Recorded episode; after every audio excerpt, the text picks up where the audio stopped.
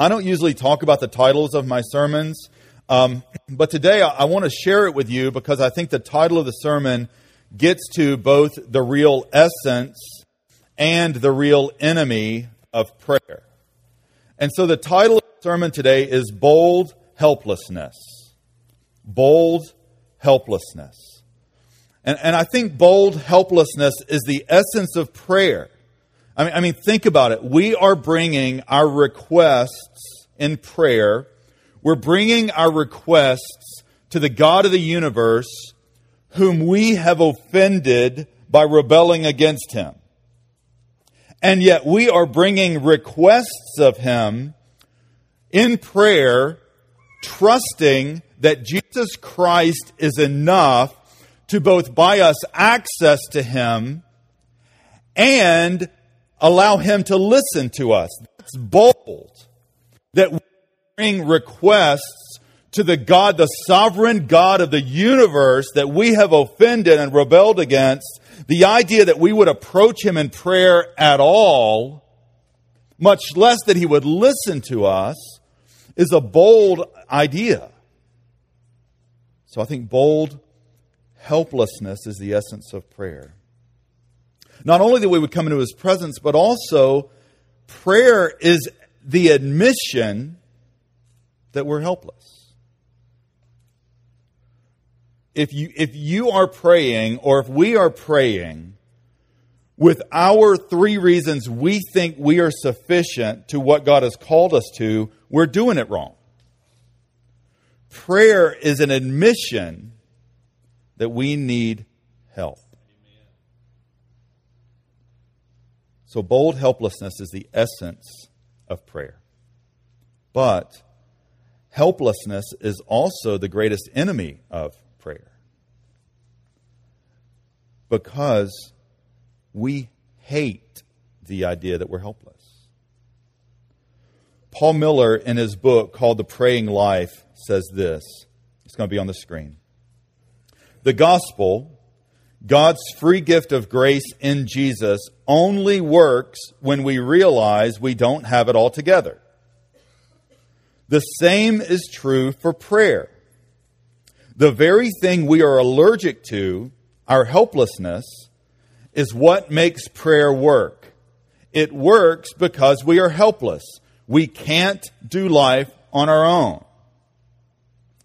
And so some of us are here today, and by us, I mean me, we're here today and we both love and hate the reality of our helplessness.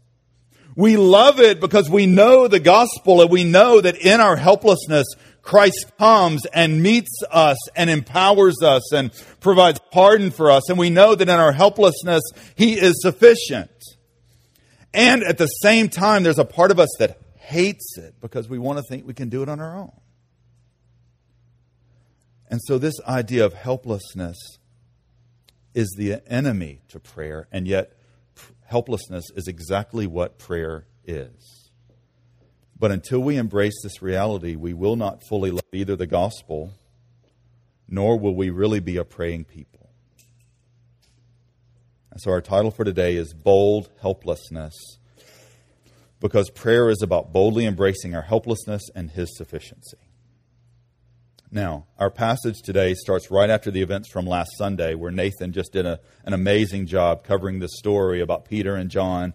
They've witnessed a miracle where Jesus has healed this man, and I love even thinking about this story. Uh, the, Peter and John are standing before these people in the temple. They're explaining, look, this did not come because we're really strong or because we're really religious. God just did an amazing thing through Jesus healed this man. And while Peter or John are explaining this, this guy's jumping around and yelling behind him, right? I mean, the guy's leaping and running, and just amazing things have happened in his life. And Peter and John are explaining what's happened. And I loved how Nathan showed us that they got right to the gospel and good news and the bad news of the gospel and the call to repentance and the need for Christ. And Peter and John are arrested and they're brought before the rulers of the temple for their actions. Peter is filled with the Spirit, boldly proclaims a Jesus centered gospel, and the leaders have no idea what to do with them. Be quiet. don't speak of this. Well, we're going to talk about it. Well, just don't. I mean, they have no idea what to say. Like they're watching a man jump up and down and run around who for 40 years had not moved. And they're watching him do this and they're like, hey, don't talk about that amazing thing over there. Don't do that. All right, well, we're, we're just going to talk about it. Well, get out of here. And they leave and they go and they find their friends. I love this. It says that they're their friends. Verse 23. When they were released, they went to their friends and reported what the chief priests and the elders had said to them. And when they had heard it, they lifted their voices together to God and said, Sovereign Lord, who made the heaven and the earth and the sea and everything in them, who through the mouth of our father David, your servant, said by the Holy Spirit, Why did the Gentiles rage and the peoples plot in vain? The kings of the earth set themselves, and the rulers were gathered together against the Lord and against his anointed. For truly in this city there were gathered together against your holy servant Jesus, whom you anointed, both Herod and Pontius Pilate, along with the nations and the people of Israel, to do whatever your hand, that's God, that your refers to God, okay, to do whatever your hand and your plan had predestined to take place. And now, Lord, look upon their threats and grant to your servants to continue to speak your word with all boldness while you stretch out your hand to heal and signs and wonders are performed through the name of your holy servant Jesus. And when they had prayed, the place in which they were gathered together was shaken, and they were all filled with the Holy Spirit and continued to speak the word of God with boldness. So Peter and John meet with their friends, and one of the things their friends do is they pray. These are really good friends. And let's I want to pray, and then we're going to look at the content of their prayer. Lord God, you are a good God, and as this verse, these verses remind us, you are sovereign, you are Lord, you are in charge. There's nothing happening in this world that is scary to you. There's no threat, no need, no calling, no mission that is intimidating to you.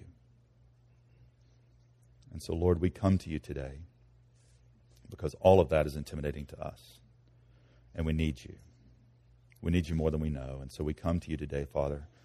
Uh, I come to you today because there are hearts all over this room and in the overflow room, and I don't know all of them, and you do there are needs all over this room and in the overflow room that you want to meet today, and, and you alone are powerful and strong enough to do that. And so we, we ask, humbly ask, that you would show your power and your might in our lives today. Meet with us. Meet with us. Holy Spirit, you spoke through the mouth of David in the Psalms. You speak through your word in the book of Acts. Would you give life to the word that is shared today? Would you illumine your word today in our hearts and make our hearts good soil for your word that we might hear wonderful things? Wonderful things. We need that. We want that. And the only way that will happen is, Holy Spirit, is if you do that. So we bow our knee to you and, and ask that you would do what you do and what you've been doing for all eternity, that you would glorify Jesus and point us to the Father. Would you do that today? We pray all this, hoping, hoping in the strong name of Christ. Amen. Now, I want us to look at the content of their prayer. And so we're going to start in verses 24 and go through the end. They, they started in their prayer, they started with a vision of God that was huge and compelling.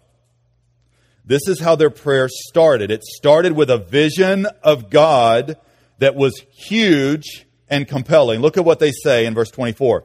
Sovereign Lord, who made the heaven and the earth and the sea and everything in them, who through the mouth of your father David, your servant, said by the Holy Spirit, Why did the Gentiles rage and the peoples plot in vain? The kings of the earth set themselves, and the rulers were gathered together against the Lord and against his anointed.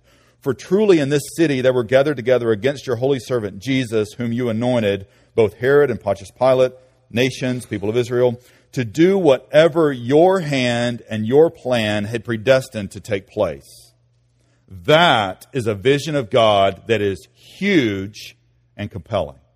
Now, I want us to talk about that briefly. Now, I read a book in 1992 that radically changed my life. It's a very small book. It's called The Knowledge of the Holy by A.W. Tozer. And the first sentence in that book says this What comes into our minds when we think about God is the most important thing about us.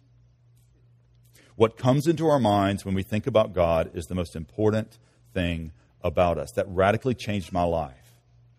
Because I realized that the most important thing about me was not my abilities, accomplishments, or any of those things. What the most important thing about me is what I know and understand about God. And for some of us, we come in here today and we have a, a, vision of God that is not entirely connected with what the Bible teaches. Maybe you come in here and you think God is weak. And, and you've had this idea that God is, is just weak and his hands are kind of tied and he's kind of worried about all the legislation that's happening and all the things that are going on in our country. And he's really scared and worried and afraid. And he's up in heaven while we're dealing with it because he's weak and afraid. That's not our God. Maybe you think that he's angry. And you were raised in a religious system that taught you that God was angry and he was upset, and if you got out of line, he was going to zap you. And what that did is when you got old enough to get out of line and he didn't zap you immediately, you just kind of gave up on it. Because he wasn't what he, even what you were told he was.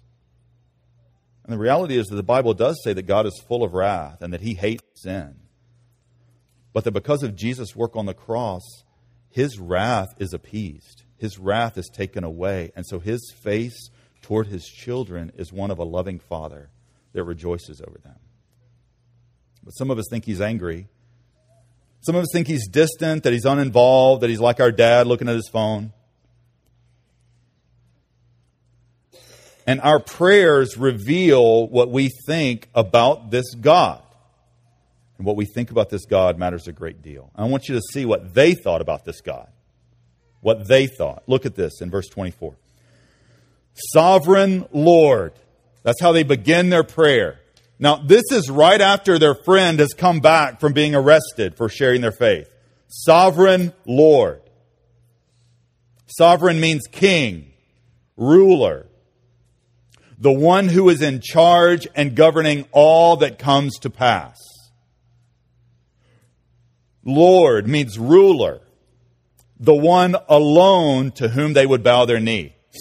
Not the rulers of the temple, not the Roman authorities, God and God alone. That's how they begin their prayer. Sovereign Lord. Second thing we see about their vision of God is that He's creator. Look at this. Who made the heaven and the earth and the sea and everything in them. Their understanding of God is that he was creator God, that he made the heaven and the earth. Now that's a Hebrew construction called a merism, which means he made everything. If you put two opposite things together and connect them with a conjunction, it, it means everything. So night and day means all the time. Heaven and earth means everything. And so they had this vision of God that he was creator, that he had made everything, including the sea and everything in them. And so in their praying, they embraced a biblical theology of creation, that God made everything as creator. Now, you might be tempted, particularly if you've got a scientific bent, to think that, well, Brian, that was before microscopes and that was before they had good textbooks and that was before all those other things. And so, of course, they believe that. But you would be wrong to think that that was the prevailing worldview in their day. There were all kinds of origin worldviews, even in their day, and none of them believed in a single creator who had revealed himself through his word.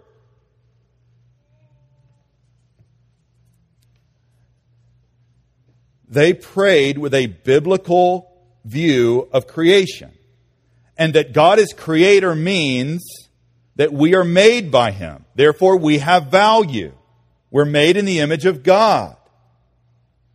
It means that we're made by Him and that that means we are responsible to Him. He made me, so I am responsible to do what He says. Shall the thing made say that the thing that made it, you don't, you shouldn't have made me this way? Like I'm responsible to Him. And if He made me, then I am made for Him. Everything about me is to be surrendered to Him. That's what it means that I'm created by Him. Now, the reality, the reason we go after competing worldviews on origins is because we want to escape those things. And what we need to understand is that every worldview is a faith system. every one of them. There is no YouTube of creation. You understand that? There's no YouTube video of, of creation. There's also no YouTube video of the primordial ooze. We, we have no proof of those things. They're both a faith system. Now, many of us want to live in a world where we're not responsible to anyone but ourselves, and we want to exist for our own sake. We don't want to exist for someone else, we want to exist for ourselves. And one of the problems, if you buy into a worldview that, that frees you of being responsible to God and frees you of being for God, it also frees you of having value. You no longer have value if you're not made in the image of God. You're the, you're the accident of time and chance and the collision of amino acids. That's what you are. But the Bible says we are fearfully and wonderfully made. We're not just the product of DNA. I've, I've shared this before, but when I was growing up, um, I, I, had I endured just the the the experience of growing up needing husky jeans. I, I don't know if you know about this with boys' clothes. Like there's uh, regular, and everybody wants to be regular, right? There's slim and awesome. I mean, you're slim, and then there's husky. Now, of all the things the PC police could go after, is that not an adequate one? Like, I think we ought to free the boys of the world from husky, and yet they're still there. And so I would come home and you know, I, I just I struggle. I still struggle with body image issues. Like I just struggle with that. And so I, I would talk to my mom, and and she would say, "Brian, you are fearfully and wonderfully made." And you know, maybe God just loved a lot of me. I don't know. I don't know what it is, but uh, you know, you're fearfully and wonderfully made. And so, if you have the, a worldview that teaches you're the random chance accident of time and DNA, what do you say to your child? What do you say? They had a biblical vision of creation. That, that they were that God had made heaven and earth and the sea and all that was in them. And that fueled their prayer. Third thing they, they, they prayed about God, this vision of God that was huge and compelling, is that God is revealer. Look at verse 25. Who through the mouth of our father David, your servant, said by the Holy Spirit, and then he quotes Psalm 2. So, this sovereign God who created the world and everything in it has spoken his word. And, and he, he says specifically, who through the mouth of our father David, your servant said by the Holy Spirit. So God spoke his word through the Holy Spirit. So that's the inspiration of God's word. And so we've got God's Word, a book of 66 books written over 1,500 years by over 40 authors, different genres, different continents, different times, different historical contexts, and all of them with one message the glory of God expressed in the person and work of Jesus toward a rebellious people. And so when they prayed, they viewed God as not just sovereign Lord, not just creator, but as a revealer of his word. Think about it. You and I have access to his word in something we can hold in our hand. He's revealer. All of that was to get them to the one they were most excited about. That's that he is victor. Look at verse 25. I mean, yeah, the end of verse 25. Why did the Gentiles rage and the peoples plot in vain? The kings of the earth set themselves, and the rulers were gathered together against the Lord and against his anointed. For truly in this city were gathered together against your holy servant Jesus, whom you anointed, both Herod and Pontius Pilate, gone with the Gentiles and the people of Israel, to do whatever your hand and your plan had predestined to take place. Now, they are praying that all this is going on in vain. That's, that's the main issue of the prayer because God is victorious. Like all this stuff that's going down, all this stuff that happened to Peter and John, all this stuff that's going to happen throughout the book of Acts, all the stuff throughout the rest of church history is in vain that's opposed to God because God is sovereign Lord. He's creator. We're going to see that he's orchestrator of all that's going on. So they don't have a chance it would be like Ohio State against some kind of Pop Warner team. Like it's not even a chance. And so they're praying, God, they're raging, they're making plans, and none of it is going to work. It's all going to be in vain because God is victorious. That's how they're praying. They're saying that to God. And last thing they, be, they see about God is that He's orchestrator. Look at verse 28. To do whatever your hand, God's hand, and your plan, God's plan, had predestined to take place. So not only is this great God the one who created everything, the one who spoke into his word, the one who's going to win, but he's also the one who is guiding what is happening. That word predestined, I really wish it didn't make us so uncomfortable. Okay? I really do, because it's in God's word. And God's word is profitable. It, it's a beautiful word. It, it really means that not simply that God knew that it was going to happen, not simply that God allowed that it was going to happen, but it means that God is intimately involved in arranging history so that his plan will come to pass. And the people ascribed everything that was going on. Peter and John arrested, Peter and John freed. Your hand and your plan. And so in this prayer, they're saying that the rulers are lining up to take on God and His Christ, and it's all going to be in vain. And they're praying that God, you're in charge of all this. Now, they're not praying in a fatalistic way, they're not praying in a rebellious way, they're not praying in a defeatist way. They are simply praying, trusting that God is in charge. Their prayer begins with a grand vision of God. He's sovereign ruler, He's creator, He's orchestrator. My question is why? Why do they pray this? I mean, did God forget who He was? Is God not self aware? Yeah, you guys are right. Thank you. I needed that halftime talk. I was getting a little stressed. Thanks, coach. Man, you coached me up there. Thank you for that. No, God does not need that. But we do. We do. And if I start my prayers like that, the rest of it could probably just not be said. Yeah, we trust you. You got this. Because you're, you're at work, you're, you're really strong and big, and we're going to be okay. Jesus taught us to pray this way. He said, Pray this way Our Father in heaven, hallowed be your name. They begin their prayer with the adoration of God's character. Your sovereign, your creator, your revealer, your victor, your orchestrator.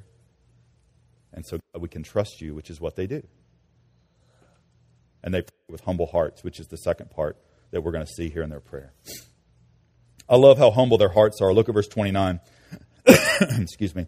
And now, Lord, look upon their threats and grant to your servants to continue to speak your word with all boldness, while you stretch out your hand to heal, and signs and wonders are performed through the name of your holy servant Jesus. Now, we're going to come back to exactly what they ask for, but I just want to I want us to see their humble hearts. They realize there are things going on that they can't control. And humbly, they cast those on the Lord in prayer. Now, Lord, look upon their threats. God, you got that. We can't change that. We can't do anything about it. Lord, if you would handle that, we're going to as Peter says later in 1 Peter, we're casting our cares on you. We're casting our anxieties on you because you care for us. So, Lord, look upon their threats. That's humility. And then, while you stretch out your hand to heal and signs and wonders are performed through the name of your holy servant Jesus. So, there are things that we can't accomplish, God. We need you to handle the things that are opposed to us. And God, we need you to handle the things we can't accomplish on our own. That's humility. That is humility. There's stuff going on we can't control. There's stuff that needs to happen that we can't do. And so, God, we're throwing that on you in humility. They pray with humble hearts, trusting God with their anxiety and remembering that God is at work and will continue to be at work. Now, this is where it becomes important. The opposite of this kind of prayer is not worry and anxiety, it's pride. The opposite of this kind of prayer is not worry and anxiety, it's pride. Pride says, I've got to handle all this stuff. I, have got to handle it. Oh, look at all the stuff I've got to do. And pride, pride keeps us from praying because we think, I can stop this and I'm up to this. Humility says, that's not my issue. That belongs to God, and I'm going to give my anxieties to God, I'm going to give my responsibilities to God, and I'm going to trust Him with that. The opposite of that's not worry and anxiety. The opposite of that is pride.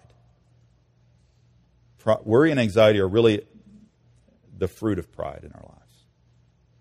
We worry because we think we ought to be able to handle it, and we get anxious because we know we can't, and we should be able to. They prayed from humble hearts. And they were humble because they were okay with their helplessness.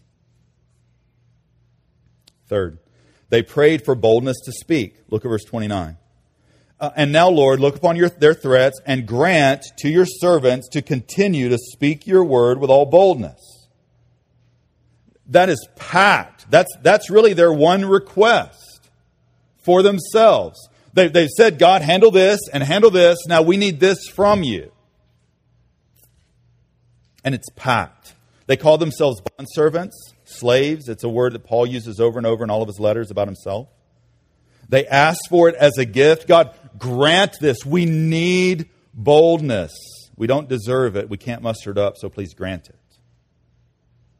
Allow us to continue to speak your word, not our word, your word, God. And allow us to do it with all boldness. It's so interesting to me that at the end of chapter 2, Luke tells us that they were having favor with all the people. Beginning of chapter 3, that starts to change. And so the people are going to need wise, spirit guided, spirit empowered boldness to live in the world. And that's what they asked for. Now, one of my favorite verses in Paul's letters shows up in two forms one in Colossians and one in Ephesians. And, you're going to look at both of those in your community group this week. Ephesians 6, 18 through 20 says this praying at all times in the Spirit with all prayer and supplication.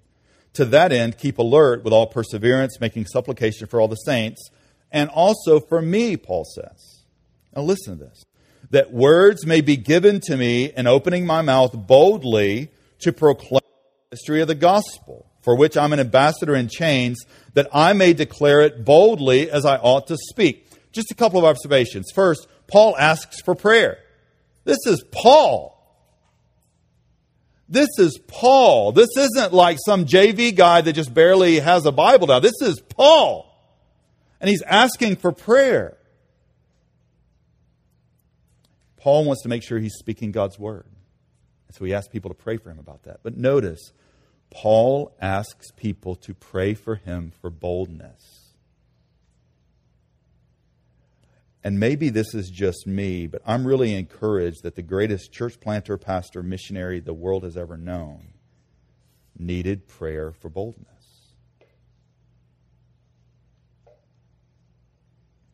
They prayed with a vision of God, they prayed with humble hearts, they prayed for boldness of speech.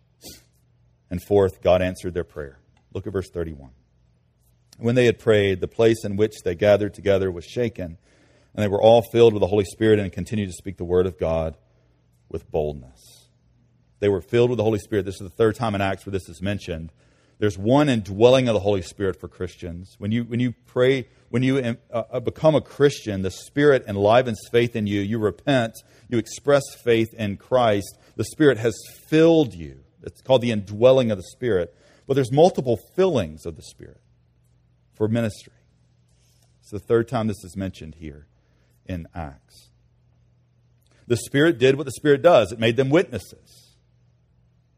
And it reminds us that God always answers prayer according to his infinite wisdom and matchless grace.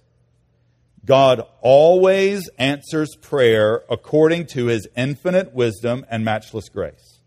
And he answers in one of three ways yes, no, or wait. But he always answers prayer. He always does. Now, the issue of prayer brings out all kinds of crazy in circles. There's some people who say that you can just name and claim whatever you want from God, and they twist a couple of verses from the New Testament to try to prove their point. The problem is that's not really true in their life either. Okay? Second thing that kind of comes out of crazy is that if you just have enough faith that God will do whatever you want Him to do. Another crazy is that if you pray in Jesus' name, you'll never suffer but only prosper. The problem with all of them is that what we have in recorded in the Bible and the rest of human history. It's just not true. God always answers prayer according to his infinite wisdom and matchless grace, and sometimes his answer is yes. But sometimes his answer is no and wait. Thank God. So if you were culturally aware during the 90s, you know at least two Garth Brooks songs. Um, one is Friends in Low Places, right? And the other is Come On, Unanswered Prayer, right? That song came out 25 years ago this month. Yes, you are that old. Okay? 25 years ago this month, that song was released. And, and for those of you who are not, you know, blessed to know some Garth Brooks music, the, the song is the story about Garth going back home to, to a football game, and he runs into his high school sweetheart and he sees her, and the song is about his realization that he had prayed over and over for God to make her his wife.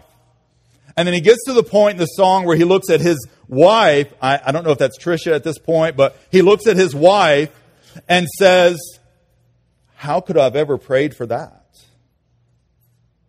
And, and he wrote this chorus, which is full of common grace. It's, it's a little bit wrong in some terminology, but it's full of common grace. Sometimes I thank God for, remember when you're talking? Yep, that just because he doesn't answer doesn't mean he don't care, which is bad grammar. Some of God's greatest gifts are unanswered prayers. Now, God always answered prayer, answers prayer. He always does. Sometimes his answer is yes, sometimes his answer is no, and sometimes his answer is wait. And God has told some of us to wait. And some of us are frustrated by that.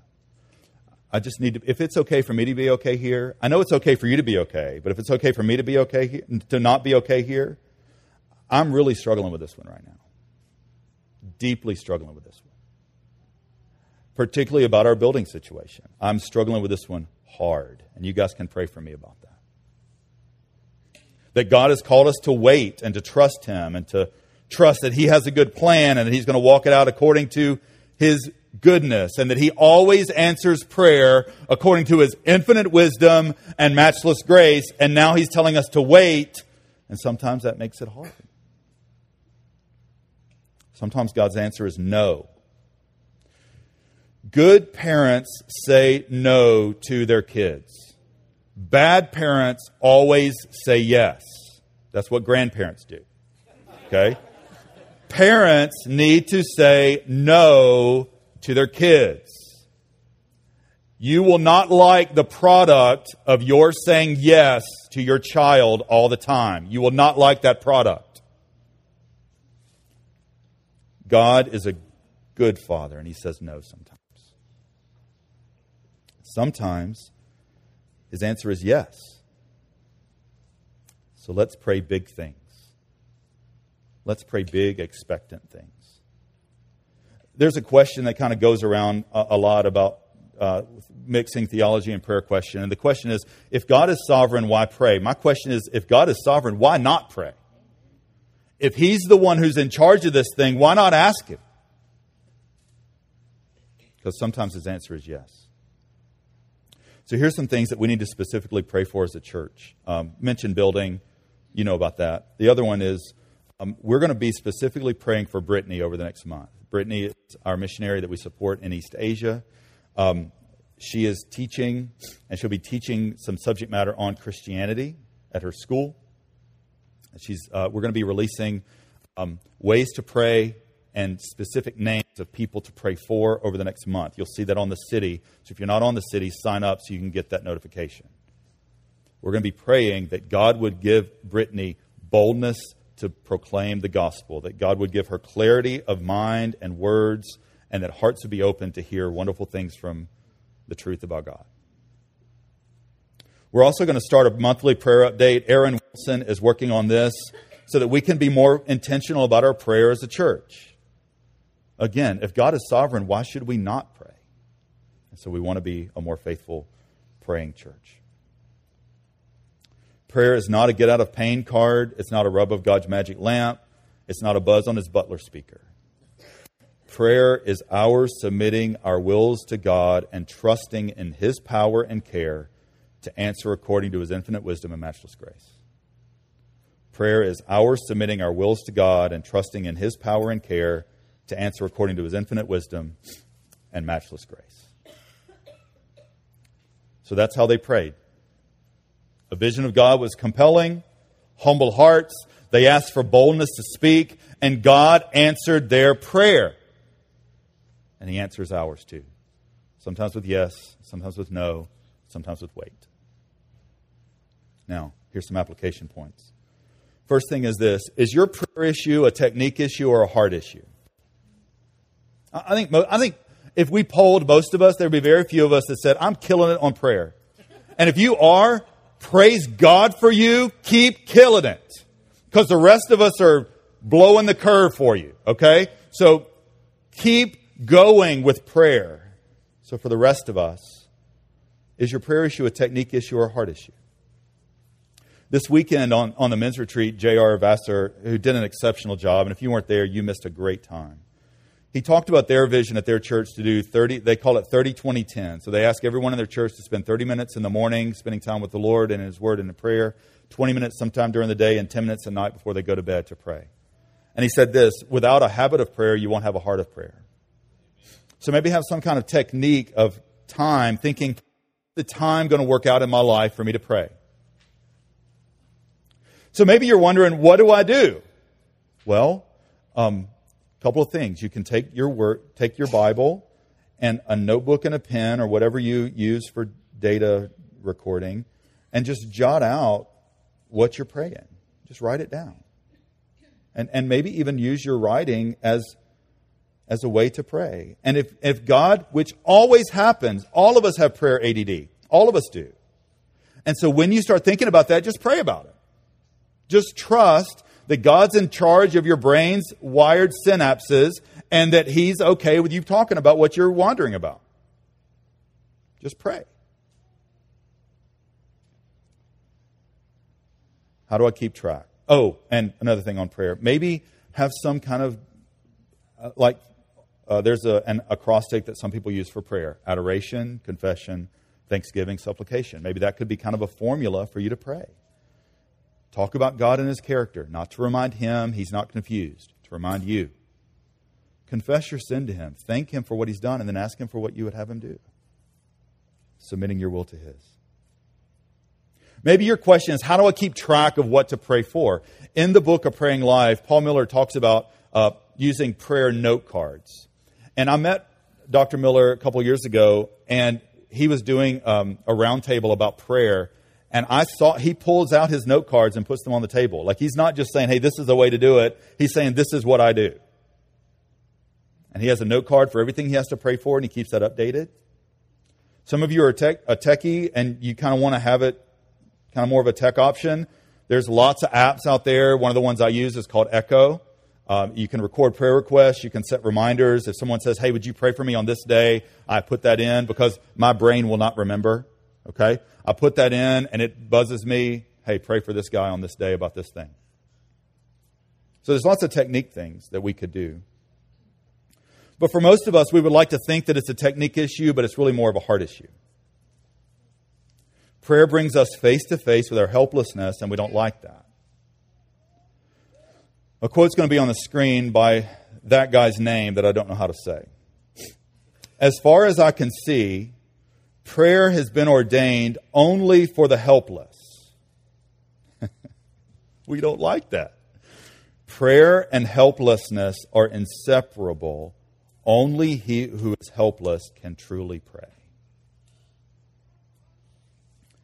So, what's really getting in the way of our praying is not our technique, it's our heart. We don't want to be helpless. We have a distorted view of ourselves. We think our hand is mighty and we can handle it. We have a really small view of God.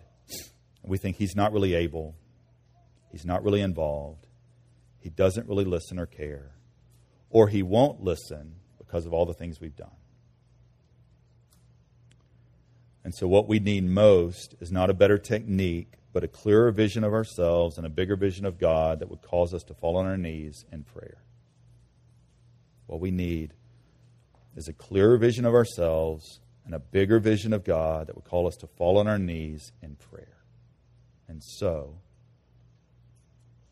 last point is this we are praying to the sovereign Lord who is also our determined Savior.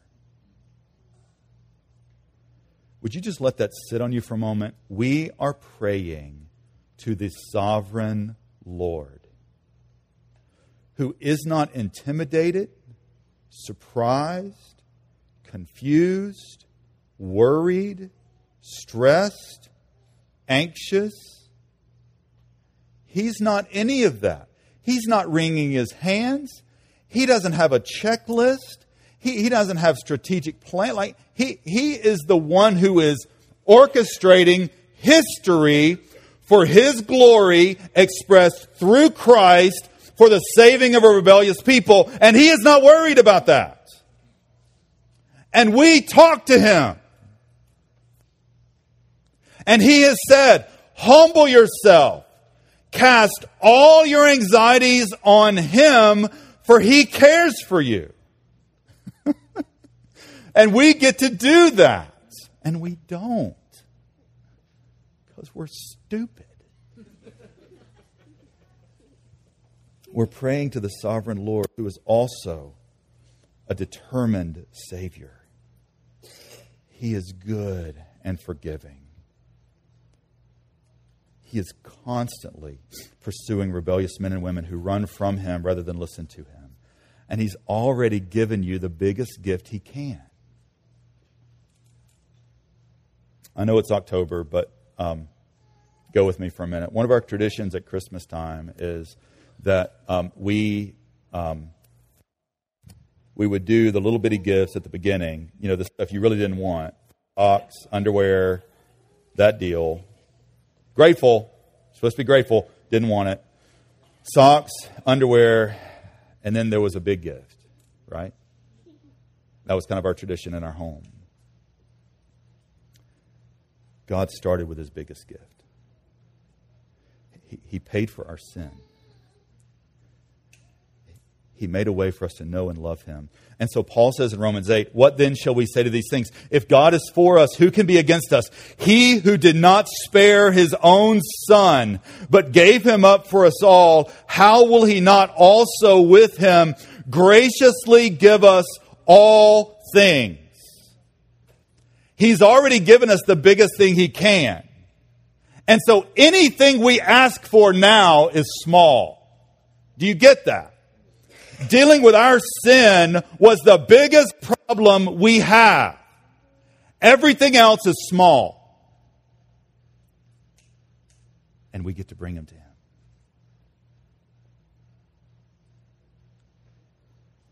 Tim Keller tells the story about Alexander the Great, who had a general whose daughter was getting married, and Alexander valued this general greatly and offered to pay for the wedding. And when the general gave Alexander's steward the enormous. And the steward came to Alexander and named the sum. To his surprise, Alexander said, Pay it. And the steward's like, Man, this is astronomical. No one spends this kind of money on a wedding. Why should we pay it? And Alexander says this Don't you see, by asking me for such an enormous sum, he does me great honor he shows that he believes I am both rich and generous. We are praying to the sovereign Lord who is a determined Savior. Keller ends that quote with a John Newton hymn that's going to be on the screen. Thou art coming to a king. Large, peti- large petitions with thee bring for his grace and power are such, none can ever ask too much. We're praying to the sovereign Lord, who is also a determined Savior. So let's pray.